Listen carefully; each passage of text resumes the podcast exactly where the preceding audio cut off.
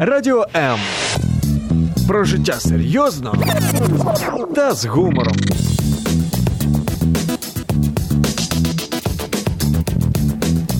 Радіо М. Мозок також хоче їсти. Нагодуй його гарними книгами. Про все, що пов'язано з читанням, програма Щоб мозги не засохлі.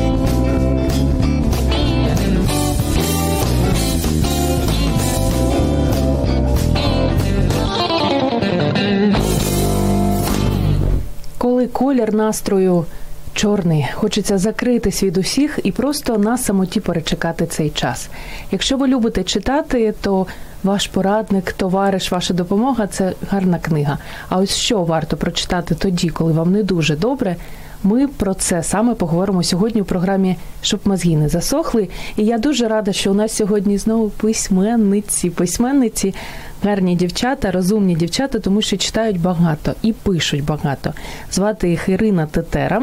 Добрий Іро, день. вітаю вас. Добрий. Та Олеся Марчук. Олеся, вітаю вас. Друзі, а ви можете нам телефонувати 0800 30 14 13 або писати свої коментарі під стрімом на сторінці Радіо М у Фейсбук або під стрімом на сторінці Зої Нікітюк у Фейсбук. Як це, скажімо, вже робить Вікторія Бугро, наш улюблений лікар-гінеколог Радіо М. І це не жарт, наш улюблений експерт. Добре утро, прекрасного ефіра. Дякуємо. Він буде саме таким. Дівчата, незважаючи на таку не дуже позитивну тему, але все ж таки, дивлячись на вас, я думаю, що все буде добре і позитивно. Коли вам не дуже хочеться щось робити, коли фізично і психологічно погано, чим ви займаєтесь? Іро, давайте з вас. У вас ще й троє дітей. Я Да. думаю, часто буває весело. На самом деле есть большая разница один ребенок или два ребенка, потому что один всегда тихонечко играет в углу, а два всегда выясняют отношения, что кому принадлежит и кто в доме хозяин. Когда их становится больше, они просто в большем количестве выясняют, но шумно одинаково, что двое, что трое. Поэтому у меня есть мой личный секрет. Когда мне очень плохо, вот прям совсем печально, я покупаю коробку Рафаэла и бутылку Кока-Колы. Я это все съедаю сама и запиваю сама. И у меня поднимается настроение. А потім худнете. На самом деле я не люблю сладости. В обычной бы жизни вот предложи мне Рафаэлу, я откажусь не потому, что я э, блюду свою фигуру, а потому что я просто на самом деле не люблю сладкое. Но вот в этот момент мне очень хочется. Щасливчик. Так, Олесю, який ваш секрет, коли вам не дуже добре? А Я стараюсь себя по максимуму загрузить какой-то работой, а, либо сажусь там писать книгу, какие-то новые страницы, либо там сразу придумаю себе какие-то дела, там какие-то встречи, и обязательно максимально занимаю свое время, чтобы просто не было времени думать о чем-то другом. Згадайте, яку книгу ви читали останнього разу, коли вам було ну такое? В последний раз... В последний раз я читала книгу по совету. Э, Это была книга подростковая, потому что моей старшей дочери 16 лет. И я всегда говорила, боже, подростковый Ви її у период. 13 народили, судячи з зовнішнього вигляду, ні? Спасибо, но нет. Так. Но это мой секрет. Давайте, да, скажет, да пускай будет. На самом деле, э, я всегда говорила, боже, подростковый период, да что это такое? Я не знаю, у нас не было. У нас, ну, мы, мы действительно никогда не сталкивались с какими-то трудностями, мы всегда хорошо общались, у нас не было проблем. И вот в 16 лет мы влюбились, и у нас появилась, выйдите, пожалуйста, из моей комнаты и закройте дверь с другой стороны. И, в общем-то, появились какие-то, скажем так, трудности перевода в наших отношениях. И мне посоветовали э, в издательстве «Академия», это издательство, где готовится сейчас к выходу еще один мой роман, посоветовали книгу «Пампуха». Это книга о переходном возрасте, это книга о трудностях подростков в переходном возрасте. Э, В данном случае девочка столкнулась с буллингом, но у нее были трудности, она не знала, как рассказать об этом родителям. Родители были, она воспитывалась мамой и бабушкой, и как следствие мама была очень сильно загружена работой для того, чтобы дать ребенку больше. И сама девочка говорит о том, что как бы ну не всегда больше это там какие-то материальные блага. Иногда хочется просто поговорить с мамой, она просит маму там периодически, можно ли я там вечером мы с тобой вместе попьем чая, мама говорит, что я взяла вечернюю смену, чтобы там нам всем жилось лучше. И таким образом, получается, у них утрачивается нить общения друг с другом. И в какой-то момент девочке становится как-то очень одиноко. И когда она сталкивается действительно с подростковыми трудностями, с тем же буллингом из-за своего внешнего вида, потому что она помпуха, угу. и она не знает, как сказать об этом маме, и получается, что она замыкается в такой какой-то кокон. Учителя тоже за счет того, что ее все в классе обижают, она становится агрессивной, да, пытается дать отпор. Учителя считают, что она как бы себя плохо ведет, там не в тот момент заходят, да, к примеру, когда она уже в каком-то пике своей агрессии. И за счет этого получается, что эта девочка как бы становится изгоем и учителей, и у родителей невольно, и у своих друзей подростков, и какие-то даже ее лучшая подружка от нее отворачивается, потому что боится оказаться с ней в этом обществе изгоев она из-за этого уже попадает в какие-то плохие компании, с ней приключаются какие-то нехорошие вещи, но в конечном итоге, слава богу, все разрешается хорошо. Всю и... книжку рассказала. Ну, я не рассказала детали, там очень много интересного. Там есть и любовная линия такая красивая, подростковая, там есть и какие-то дружеские перипетии. И, ну, там вот, наверное, все проблемы, с которыми может столкнуться подросток, они как-то косвенно в этой книге затрагиваются. И что еще, она очень написана таким простым детским языком, потому что даже, честно скажу, вот у меня трое детей, старшая моя дочь, она читает как сумасшедшая, много всего, ей нравится, Класс. она любит читать читать. Среднюю мою читать не заставишь вообще. Угу. Очень с большим трудом и очень так из-под палки, давай лучше посидим кино, посмотрим. То она ее прочла с удовольствием и сама, я не предлагала. Она просто лежала, она посмотрела, что за книга, начала читать и втянулась. То есть она написана таким достаточно ну, легким для детей языком, и все-таки интересно даже для родителей. А як ви змусили старшу доньку таки полюбити процес читання? Ви змушували її? Нет, мне как-то повезло, мы приехали на какую-то книжную выставку. Я тогда еще не имела никакого отношения к книжным выставкам. Пришла туда просто как посетитель. Э, это был стенд магазина «Читайка». Я потом уже подружилась с хозяйкой, уже потом у нас даже какие-то были совместные проекты. Говорю, Вик, посоветуйте, пожалуйста. Вот а у нее тоже пятеро, если я не ошибаюсь, детей. Ой, ой. И вот она, значит, они тогда еще все были маленькие, она стоит, и они все вокруг бегают. Думаю, о, если у человека есть книжный магазин и столько uh-huh. детей, она точно знает. Я говорю, Вика, посоветуйте мне какую-то книгу, чтобы вот мой ребенок захотел читать. И она мне посоветовала Ирагона. Это какой, какая-то фантастика, там какой-то дракон, что-то типа того, как приручить дракона, вот что-то похожее на это, но немножко, немножечко другое. И ей понравилось. Она прочитала одну книгу, ей понравилось. Мы потом купили целую серию, потом пошел Гарри Поттер, потом там чуть постарше тоже какая-то фантастика, типа рубиновый, вот этот рубиновый браслет или рубиновая книга, и там mm-hmm. хроники Нарнии между небом и землей, и потом пошла вся вот фантастика уже з любов'ю. Но... Про кохання, да. про кохання. Наші слухачі вже долучаються. Скажімо, Роман Ельницький на запитання, що ви робите, коли вам не дуже добре. Чоловік відповідає мию посуд. Дивна відповідь, прикольна. Юлія Демидович передає вам, дівчата, вітання. Пише про те, що дуже інтересні гості, слушаю вас з удовольствием. Друзі, а ви продовжуйте писати коментарі, тому що трохи згодом і наші гості розкажуть, які ж книги ми сьогодні подаруємо слухачам. Але спершу Олеся, що ви читали останнім разом, коли вам було не дуже добре? Це була книга Монах, який продав свій Феррарі. Угу. Так, мені його порадила е, одна подруга, я її прочитала, і е, можу сказати однозначно, що дуже е, заспокій. Заспокійлива така книга, ти читаєш, знімається повністю напруження, і ти по-іншому починаєш дивитися на деякі речі. Там є деякі практики приведені, і вони допоможуть тобі заспокоїтися. Забути про Феррарі. Забути про Феррарі, uh так, переосмислити трохи, е, що насправді є цінністю в житті, адже е, зупинитися на час мені дуже сподобалася там цитата, що е, не треба казати, що в мене немає часу. Адже якщо ви їздите на машині і у вас закінчується бензин, ви знайдете час завжди заїхати на заправку і заправити машину. Тому так само треба приділяти час собі, щоб заправити заправляти себе якоюсь енергією, якимись е, новими враженнями, і думати про себе також треба. Скільки ви багатодітна молода мама, молода мама, де ви берете час для того, щоб читати книги? Куди ви ховаєтесь від дітей? Що ви з дітьми мене- робите, поки ви читаєте? У меня на самом деле мое такое вот, ну, это, наверное, какой-то недостаток, с одной стороны. Я себя за это очень часто ругаю, но я, у меня есть такая привычка дурацкая. Я не могу лечь спать, когда все легли спать. Иногда потом с утра невозможно проснуться, иногда потом будильник звонит, а ты его сто раз переключаешь еще на пять минут. Но вот это время, когда в доме наступает полная тишина, и дом принадлежит тебе. Ты можешь танцуете? посидеть на диване, ты можешь попить чай спокойно, с целой конфетой, не откусанной, не нагрызанной. Не то, что ты налила чай, и тут сразу все захотели чай резко, а потом его никто не выпил, и он так остался. И вот в этот момент я стараюсь сесть, почитать книжечку, как-то вот немножечко успокоить мысли за день, и тогда спокойно идти спать. Но иногда это бывает очень сильно, если особенно книги интересные, Ага.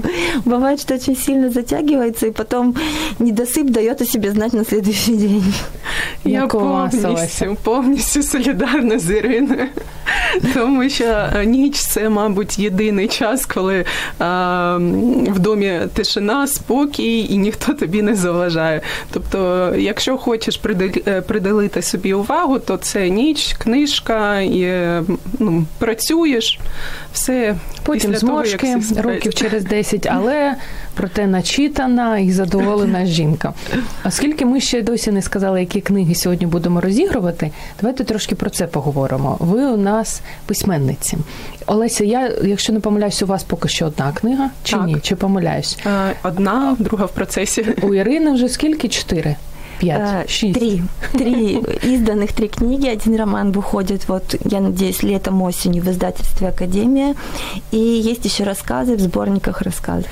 Давайте спершу згадаємо книгу, яку я прочитала наприкінці року. Ви вибір без вибору. Про що вона, як ви її писали? Тому що я трималася всю книгу. А наприкінці, ну звісно, розридалася. Вона така. І зі мною там деякі кажуть: ну навіщо таке читати? Навіщо таке читати, коли тобі погано? Як це тебе заспокоює? Тому що саме цю книгу з автографом ми сьогодні подаруємо. Выбор без выбора – это была действительно очень сложная книга. Э, Мне нужно было писать о жизни, рассказывая очень грустную историю. Ну, грубо говоря, рассказывая о смерти, да, это я не буду, не то чтобы я открыла какие-то истории, да, потому что эта история действительно была на слуху у всей страны. Эта история э, реальная. Эта женщина Марьяна Колобай действительно существовала в нашем мире. Э, Эту историю я узнала на ток-шоу «Касается каждого». Э, Я участвую там как эксперт. Это была очередная программа. А Марьяне снимали несколько программ. Сначала это была первая программа, когда вот все узнали, что Марьяна заболела, и она собирает деньги на лечение. Потом была замечательная программа о том, что у Марьяне собрали деньги на лечение, что Марьяна находится в Германии, что ее прооперировали, что все в принципе хорошо. И я попала уже на третью программу. Это была программа, ну, как бы по скриптам, да, когда Марьяны уже не стало. На программе было, был Марьянин муж. Не Меня- всі знають, в неї був рак, і да, у про нее нього была вона дізналась. лейкемия. Она Мгм. узнала об этом диагнозе одновременно со своей третьей беременностью. И врачи не давали шансов на рождение ребенка, потому что лейкемия – это очень стремительный рак. Он, нужна срочная, очень агрессивная химиотерапия, от которой Марьяна отказывалась, потому что она хотела выносить ребенка. Причем срок уже был не маленький, потому что э, ну, не сразу поняли, что это лейкемия, она себя плохо чувствовала, у нее были там какие-то головокружения, у нее были какие-то сбои в крови, это сначала говорили просто о малокровии, еще о чем-то. И она как бы подразумевала, что задержки в цикле происходят из-за этого, но на беременность не думал никто. И, в общем-то, на программе был супруг Марьяны, который рассказывал о том, во-первых, меня очень сильно поразила в нем любовь. Угу. І Така- мене в книзі, коли я читала. Э, такая любовь, знаете, вот она ну, такая бесконечная, она какая-то такая всеобъемлющая. Я просто сталкивалась с людьми, к сожалению, в своей жизни, которые теряли близких и теряли именно связанные в связи с этой болезнью. И так получалось, что эти люди первое время какое-то, они находились в состоянии ступора, и у них им было стыдно, но они испытывали облегчение, потому что когда человек умирает от рака, это тяжелый Ох. уход, это э, его мучения, которые ты постоянно видишь, тебе нужно за ним ухаживать, человек не всегда может встать, это, ну, как бы это сложно и для родственников. И какое-то время они испытывают облегчение и какую-то такую, ну вот, опустошенность. И только потом, через там 4-5 месяцев приходит чувство боли, осознание того, что этого человека больше нет. У Миши, супруга Марьяны, у него не было этого чувства. То есть он не устал от нее он не устал от ее болезни. И если бы он мог продлить, он бы продлил сколько угодно. И он так о ней говорил с таким каким-то вдохновением, с таким воодушевлением. Вот это вот такая его любовь. И когда Андрей Данилевич, ведущий, mm-hmm. меня спросил, точ- точнее, Миша сказал, что Марьяна всегда хотела Книжку написать о себе книгу, mm-hmm. да, о своих вот переживаниях.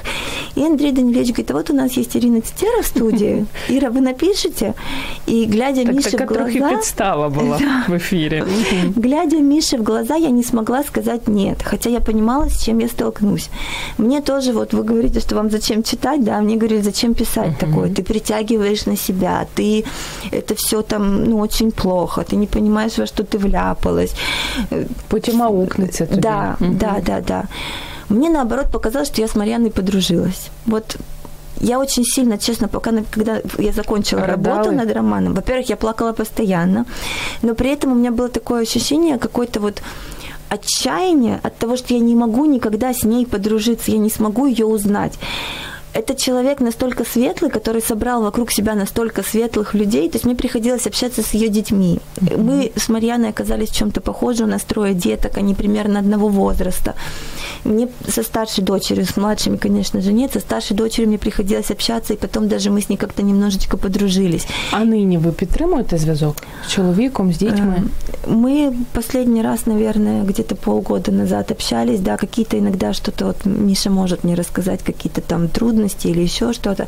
Это очень хорошая семья, и друзья вот Марьяны, да, они настолько вот, ну, это какое-то такое сообщество вот таких хороших, светлых людей, которое меня просто поразило, что вот, ну, сами знаете, что в наше время не всегда это возможно, а там просто вообще. Поки Ірина Тетера не почала плакати ще раз, розповідаючи про книгу Вибір без вибору, я нагадаю, що сьогодні в ефірі ви можете її виграти з автографом. Це перша книга, яку можна буде виграти.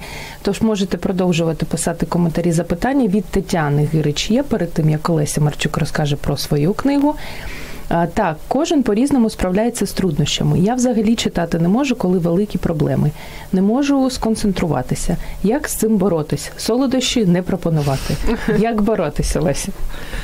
Я все ж таки пропоную варіант, коли по максимуму загружаєте себе роботою або зустрічами. Наприклад, йдете на город або до корови Якщо є така можливість, чому б ні? А взагалі е, зустрічі з друзями прекрасний варіант. Якщо давно не ходили, наприклад, в кінотеатр, ви можете туди піти, е, дозволити собі відпочити, переключитися думками на щось приємне. Е, можете просто піти погуляти, наушники, плеєр. Съесть вот, у меня есть еще такой сала. один рецепт, если, если с Рафаэлой не выходит. Я одеваю наушники и иду по пешеходному мосту. Две тысячи шагов тысяча туда и ага. тысяча назад. Несмотря по сторонам, ну, я выросла в Ялте, это же берег моря, и вода это моя стихия, угу. мне ее не хватает. И вот я перехожу пешеходный мост туда и назад. И вот мне кажется, когда я иду туда, у меня прям очень много проблем. Когда я иду назад, они как будто с каждым шагом остаются на том берегу, и я возвращаюсь уже вот другим человеком. А якщо навушнички, що там Наушники, кола, да. Рафаело і, і міст, взагалі, да, на Таню спробуйте. Олесю, про що ваша книга? Мені дуже подобається називається назва Преждевременне щастя. Так, це моя книга автобіографічна.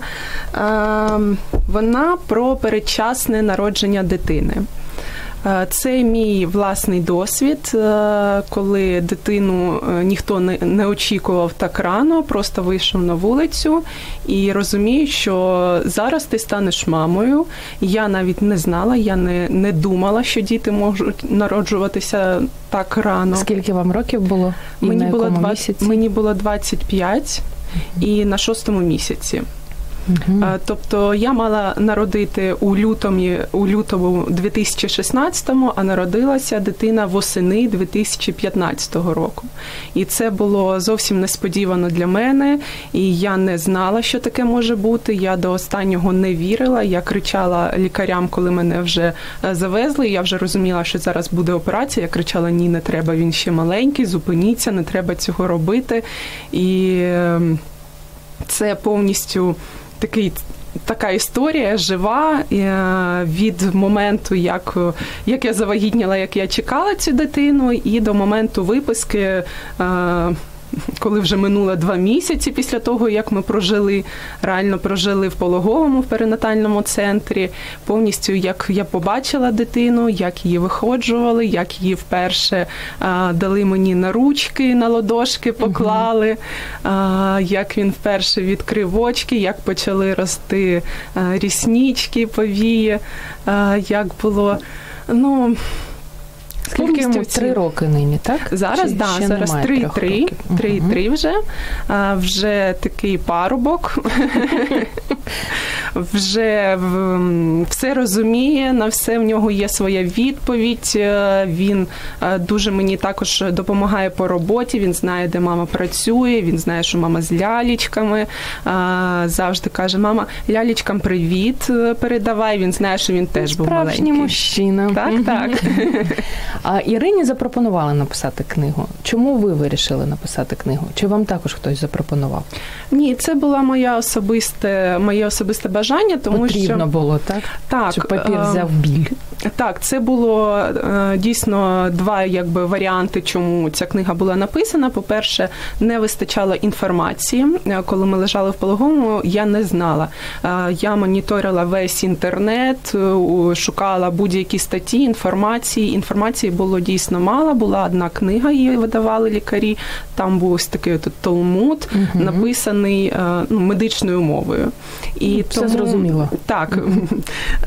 Тому перше, це було поділитися своїм досвідом людською мовою, щоб батьки розуміли, на що чекати, як будуть розвиватися події, як може розвиватися дитина, що може бути а гарно. в такому форматі щоденнику написано чи ні? Там є, там є угу. мій, мій особистий щоденник. Я писала кожного дня з моменту народження дитини, кожен день описаний маленькими такими абзацами, і я вставляла їх туди. Тобто, це були справжні емоції без е, без яких е, підробок. І другий, друга причина, чому написала книгу, бо дійсно дуже сильно боліло, і треба було виговоритися. Адже е, коли ти переживаєш нестандартну ситуацію, mm-hmm. люди не завжди розуміють з якої сторони до тебе підійти, щоб підтримати, не знають, які питання Точно. задати там, або а, ну, взагалі про що можна поговорити з тобою, про що не можна, на які теми взагалі табу.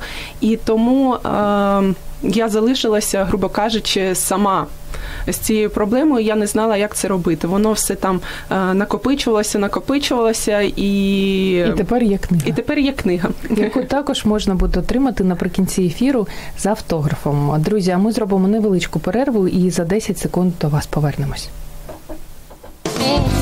Мозок також хоче їсти. Нагодуй його гарними книгами. Про все, що пов'язано з читанням, програма щоб мозги не засохлі.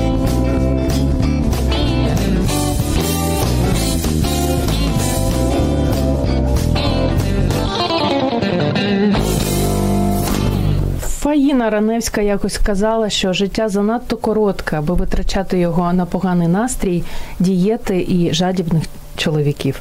Втім, інколи від поганого настрою взагалі немає куди подітися. І як ми на початку ефіру казали, хочеться просто, щоб тебе ніхто не чіпав і провести його або в компанії улюблених людей, або в компанії улюблених книг. І про книги, які варто читати, коли вам не дуже добре. Ми говоримо сьогодні у програмі «Щоб мозги не засохли.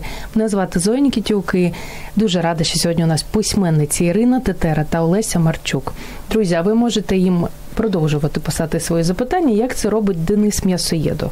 Як довго займав період роботи над книгою? Це запитання було і у мене.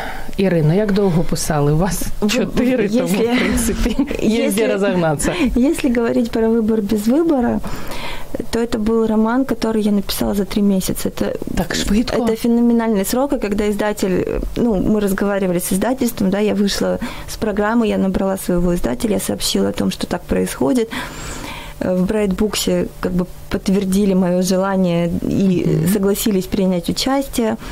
И, в общем-то, когда я через три месяца позвонила и сказала, что я выслала на почту, ну, удивились все. Подумали, я думаю, спочатку, що халтура якась. Якщо так швидко, то халтура. Но тут такой момент, что мне, наверное, мне хотелось быстрее его закончить. Я не хотела затягивать. Во-первых, мне хотелось э, почему основным, основной причиной, почему я согласилась на эту книгу, было даже не то, что да, вот я сижу в студии, мне неудобно отказаться. Угу. Это был такой момент, когда Марьяны не стало, да, вот происходят какие-то там моменты такие, которые мы все знаем. Человек уходит, происходят там какие-то похороны, поминки, и с ним прощаются. И человека, человек перестает существовать.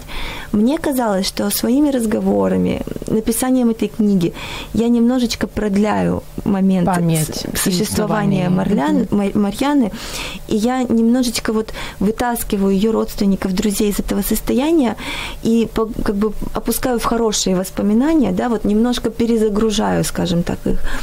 И информации было много, и мне не хотелось ее держать в себе, честно скажу. Мне хотелось ее скорее выплеснуть, скорее написать и скорее закончить, чтобы, во-первых, сделать приятно родственникам, друзьям и самой не затягиваться uh-huh. всем этим. Вот, ну, если бы я долго осталась, то я бы, наверное, как-то сильно погрузилась в это все, потому что мне помимо общения э, с родственниками и друзьями, мне приходилось читать очень много историй онкобольных, мне приходилось познакомиться Ой, с важко. врачами, которые лечат э, эти заболевания, для того, чтобы какая-то информация была более правдива, потому что что-то родственники не знают каких-то деталей, они сказали на своем каком-то языке. И если я это напишу в книге, а человек, mm-hmm. который знает эти детали, прочтет, и они не будут совпадать с реальностью, он просто не поверит во всю историю. Да. И поэтому мне приходилось вот консультироваться постоянно. И ну, это сложно, и, наверное, от того, что это сложно морально, мне не хотелось очень ну, много тратить на это время, поэтому я все выплеснула Три місяці. Олеся, преждевременне щастя, як довго писала? А, я писала його один рік, але це була моя особиста мета, що впродовж року я буду спостерігати за дитиною, за її розвитком, і щоб е, у батьків було більше досвіду, щоб вони мали більше прикладів, як розвивається дитина до року. Тому саме рік. Писалася книга, книга, і через рік я її видала. Оскільки у нас час нестримна течія, ви не повірите, вже майже півгодини ефіру минуло, і все ж таки мусимо ще ж і хочемо ще порекомендувати книги, які варто читати, коли тобі не дуже добре. Ірино, що там у вас ще є? Ой, я Пампуха, перша, вибор без вибору. Давайте третю. Я так, извините, по-наглому, но я порекомендую прочитать Ирину Тетеру. Че по-наглому, нормально. Роман называется «Киев, Нью-Йорк». Это мой первый роман, я его очень люблю. На самом деле у этого романа очень длинная история, потому что очень многие люди считают, что я получила очень много отзывов, когда книгу прочитали, мне писали женщины разных возрастов, и все говорили, давайте снимать кино, это же прям фильм. Ага. И я даже с этой книгой выиграла на коронации снова слово со сценарием по этой книге. Класс. Специальну відзнаку від э, Держагентства по питанням кино. И, в общем-то, и была американская компания, которая, кинокомпания, которая хотела участвовать в копродюсерстве. И там была целая история, но, к сожалению, пока что это не переросло во что-то большее. Это история любви. Угу. Когда говорят вот у киношников... Несчастного? Ну почему же разве любовь бывает несчастной? Тема у нас такая, знаете. Как говорят, э, у киношников есть такая, такое определение, что фильм может быть успешный, если создатель фильма, там сценарист, к примеру, может в одном предложении сказать, о чем фильм и заинтересовать. И вот когда мне об этом сказали и спросили, о чем книга, я сказала, что это книга о том, что любовь бывает вечной, если лишить ее права обладания. И вот, наверное, это история об этом. Это история о девочке, которая жила в очень благополучной, очень счастливой семье, и вдруг ее потеряла, потому что ее родители погибли. А, она была не приспособлена к жизни, и в юном возрасте, совсем там 15-16 лет, осталась одна на улице без ничего, потому что, когда мы все прекрасно знаем, когда такое происходит, сразу появляется расписка, что родители денег должны, и квартира угу. уходит, и все остальное прочее. И вот девочка осталась одна на улице, И она вспомнила о том, что мама ее всегда учила, что нужно выплескивать свою боль, когда тебе очень тяжело и плохо, или когда тебе очень хорошо и тебя переполняют эмоции, нужно рисовать. И девочка начала Еще рисовать. один вариант, так. Да, девочка начала рисовать. Э, На самом деле это такой у меня был опыт с мамой. Э, Когда мы, я была маленькая, мы возвращались из детского садика, и мы всегда вот, ну, идешь, да, дома, и окна горят. И мне всегда мама говорила, давай придумаем, что происходит за окном. Мгм. И вот мы придумали, вот здесь живет там дядя Петя, он пришел с работы, сейчас он там жарит картошку и читает газету. Вот здесь Так там от хто живут... винен у письменницькій долі Ірини Тетери? Мама. Да, и моя главная героиня Алиса, она тоже вместе со своей мамой выдумывала истории, эти истории они рисовали. Так в ней по- появилась любовь к рисованию, которую она вспомнила, когда ей стало очень плохо, для того, чтобы как-то себя реализовать. Благодаря этому она добилась очень больших успехов, она стала известной художницей. Э, Более того, она занималась благотворительностью. Здесь очень большой отдел посвящен благотворительности деткам с онкозаболеваниями. И о том, как это тяжело, и что зачастую людям проще перевести деньги, чем просто прийти в онкоцентр и провести время. Я. А героиня не только переводила деньги, а ходила рисовать с этими детьми. И в связи с тем, что у нее погибли родители, она была немножечко иначе относилась к смерти, и она не боялась смерти. То есть, если, например, родители иногда даже там отводили взгляд и старались лишний раз выйти, не находиться с ребенком, придумать, там, я поеду тебе что-то куплю или еще что-то, она всегда говорила, что не нужно бояться. И она... Але все не розказуйте, Нет, Ірина. это, не об... это же вообще история не об этом, это две страницы. А, Тому що є запитання і до вас, і до Олесі. А, Ирина, вы написали не одну книгу, и все они в разных жанрах. Какая из книг вам ближе эмоционально? Светлана Зиненко. А, Ближе эмоционально, конечно, Киев, Нью-Йорк. Это она первая, как знаете, первая любименькая. Э, Вот она, да, наверное, І ближе від всего. Ольги запитання, Олесь, давайте з вас розпочнемо. Всегда ли нужно бежать от плохого настроения? Может, стоит разобраться с ним, что-то вытянуть из него, а не пытаться его забить чем-то? И как вы считаете, не теряют ли что-то в своей жизни люди, которые не умеют грустить, даже иногда?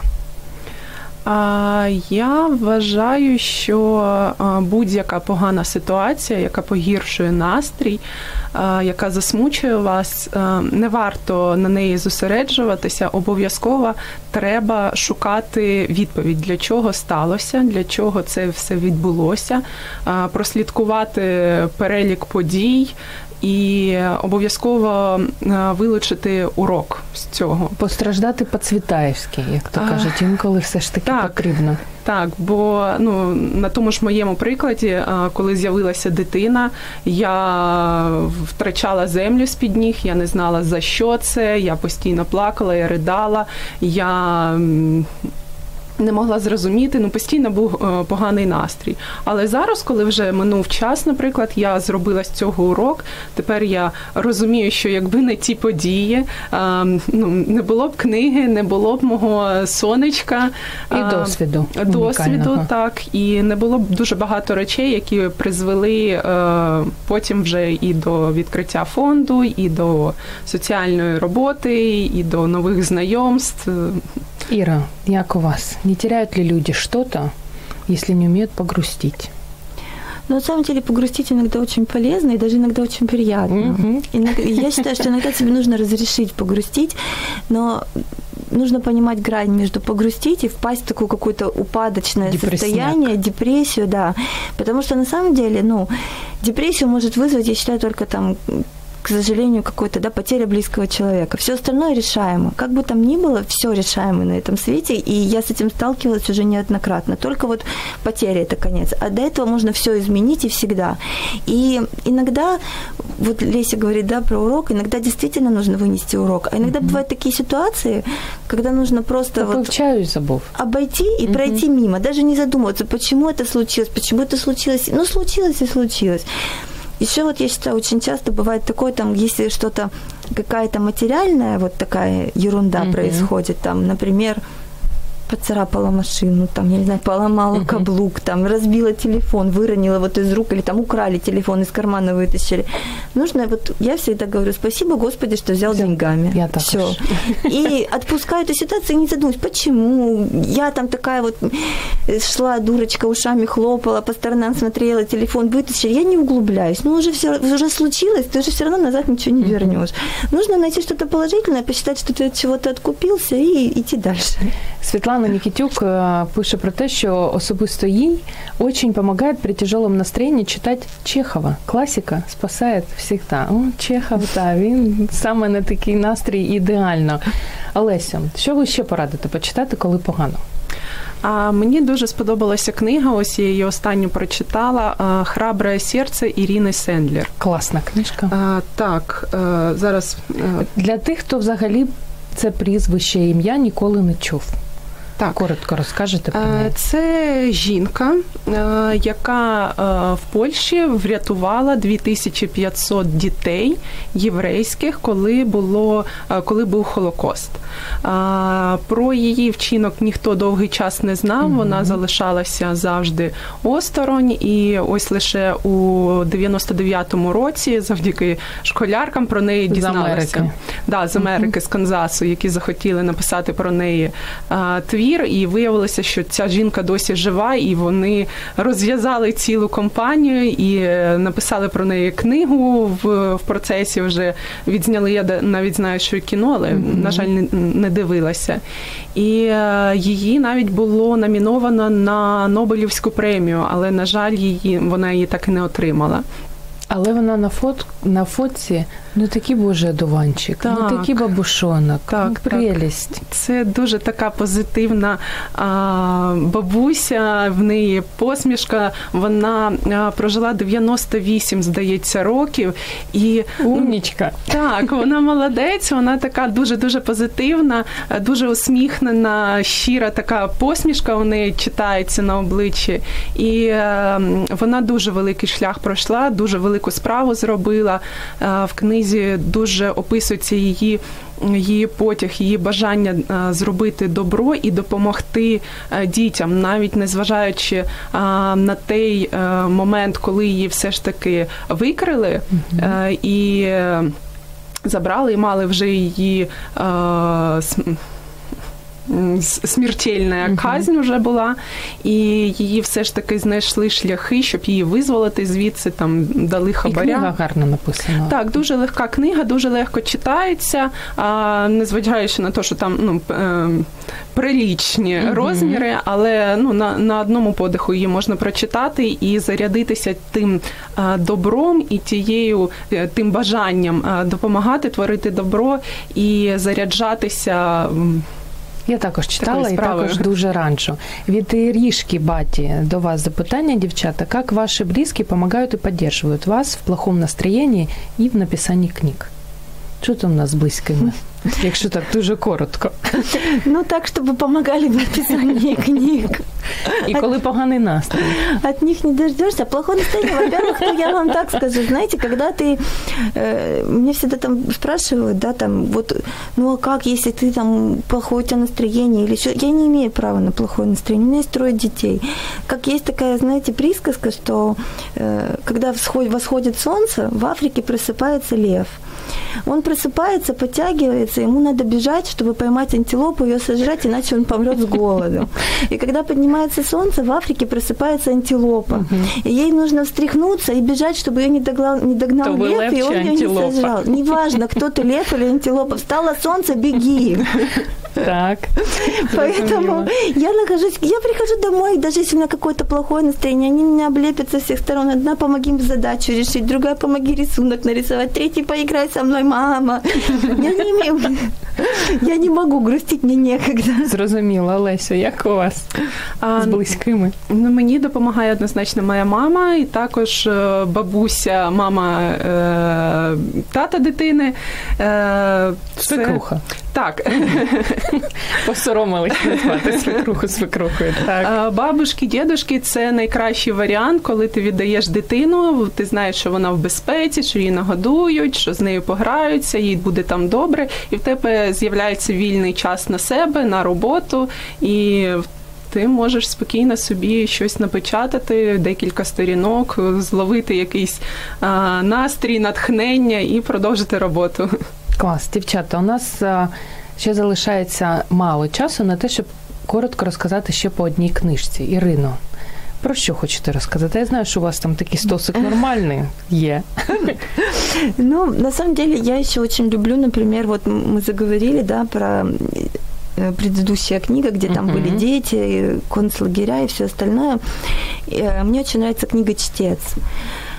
Автор, господи, правильно его имя, дай бог выговорить, Бернхард, по-моему, если правильно, Шлинг фамилия. Есть по этой книге даже снят фильм, там играет в главной роли которая в «Титанике» барышня. Е, Кейт Уінсліт. Да, она. У меня просто с именами проблемы. Так, назву книгу пам'ятаєте. Це найголовніше. Чтец, чтец. Мгм. Также называется и фильм. Это история тоже о том, как э, молодой парень, совсем молодой, он еще школьник, он завязывает роман с взрослой женщиной, там около 30 лет, но для него уже взрослой. И в процессе этого романа он понимает, что она не умеет читать, и он ее пытается научить читать. Біда. Она этого очень стесняется, но вот так как он вроде бы молоденький, она перед ним раскрывается, и он ее учит читать. Он ей приносит книжки, они по чуть-чуть пытаются вместе. И ну, через какое-то время этот роман прекращается, и он узнает со временем из средств массовой информации, что ее посадили в тюрьму, э, так как во время концлагерей она там, значит, какие-то подделывала списки, и за нее очень много погибло людей и детей. Но он понимает, что она не могла этого делать, потому что она не могла читать. И он начинает приходить к ней туда, в тюрьму, говорить, почему она не... А ей стыдно признаться, что она не умеет читать, ей проще си- отсидеть какой-то срок в тюрьме, чем признаться, что она не умела читать. И, в общем-то, там при його содействии розв'язується ця ситуація. І наша дуже розумна слухачка, коли Коля вже пише про те, що Бернхард Шлінг чтець. Да. Дякуємо, Оля. І на завершення, Олесю, від вас книга.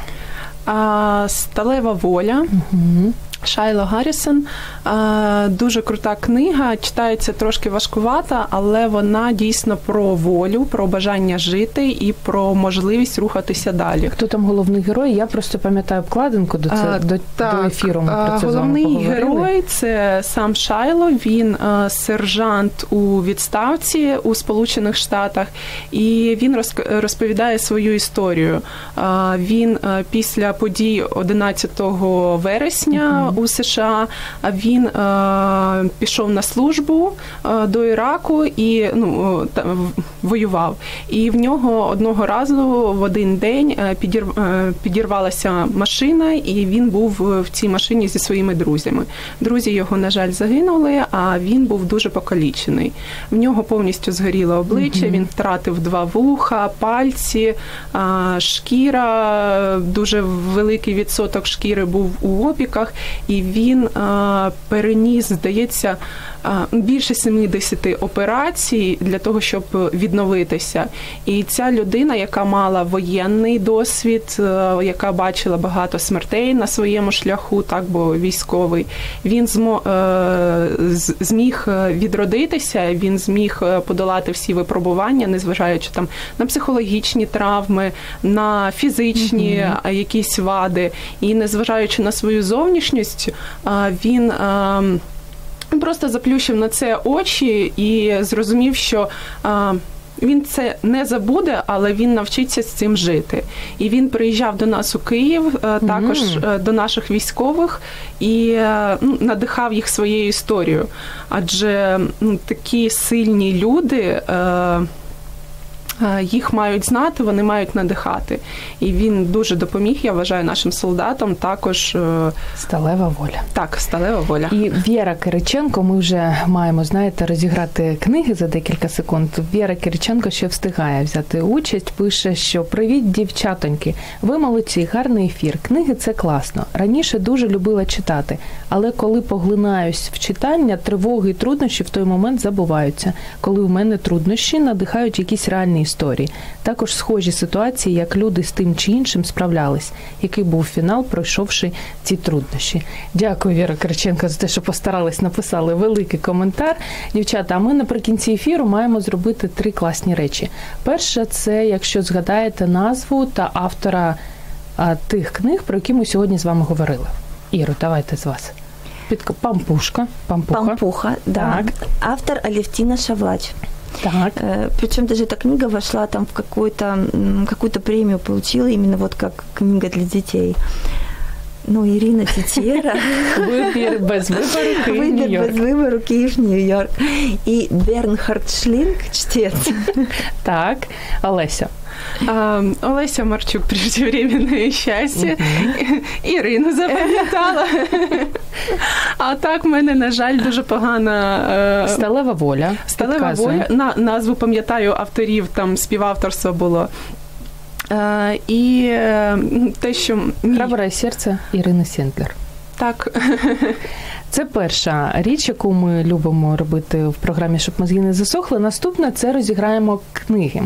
А сьогодні у розіграші, аби наші слухачі не знають, що все чесно. Кириченко Віра бере участь, Ільницький Роман, Вікторія Богро, Світлана.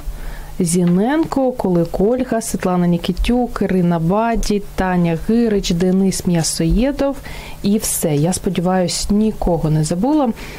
Ірино, давайте з вашої книжки розпочнемо. Тож вибір без вибору від Ірини Тетери з автографом кому дістанеться. Така тиша, тиша, почерк у мене я знаю, але можливо розберете. Денис? М'ясоєдов, так? Нет, вроде бы нет. Может, даже не Денис. Денис М'ясоєдов. Так, книга до нього відправиться. Вітаємо вас, Денисе. І преждевременне щастя Олеся Марчук. Кому пощастить сьогодні? так. А Віра. Мабуть, Віра. Віра Кириченко. Віра Кириченко, вітаємо вас. Книги з автографами. Як забрати, розкажемо після ефіру. І наших дорогих гостей ми також ніколи з порожніми руками не відпускаємо. А, Іро, я хочу вам подарувати від видавництва Віват Світлана Алексієвич у війни на жіноче обличчя.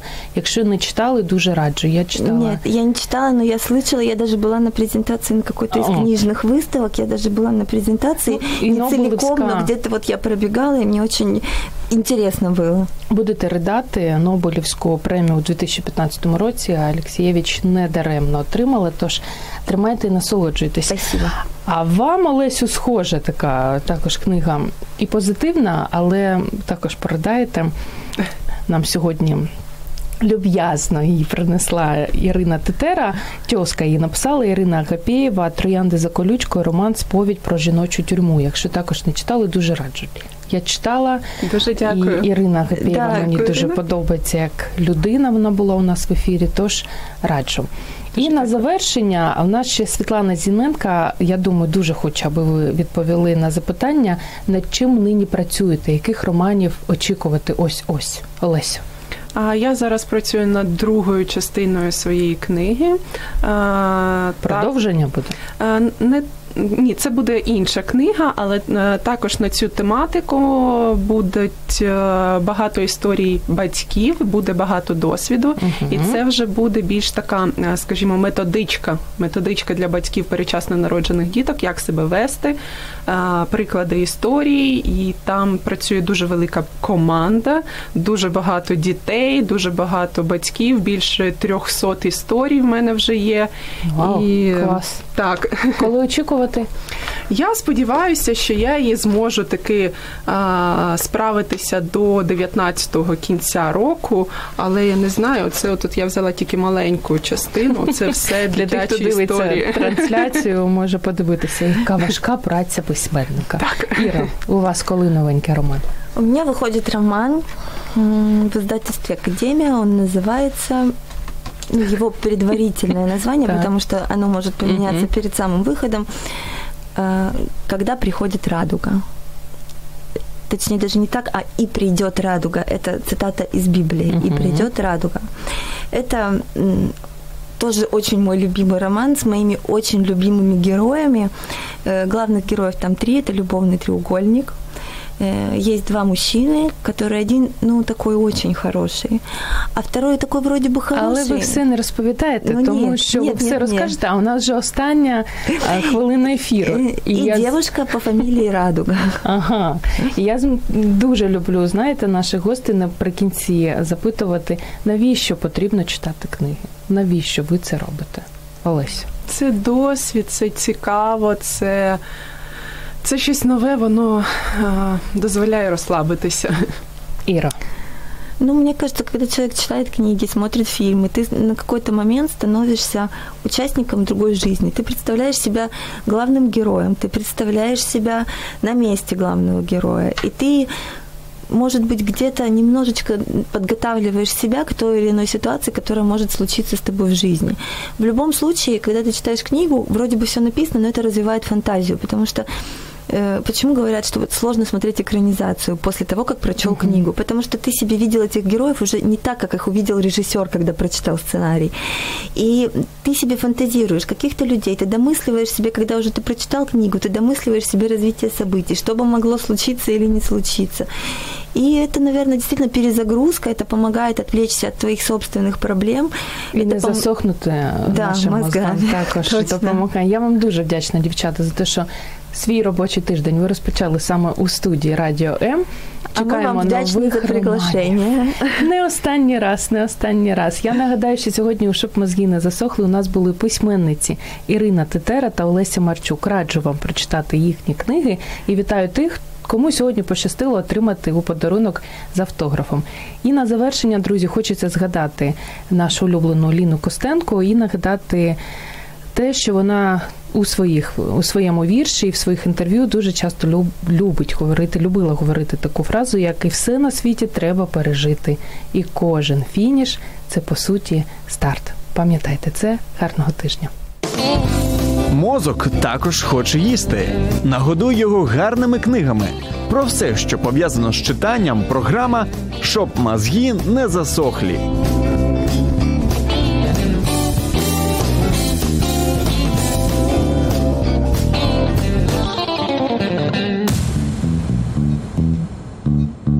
Радіо М. Про життя серйозно та з гумором.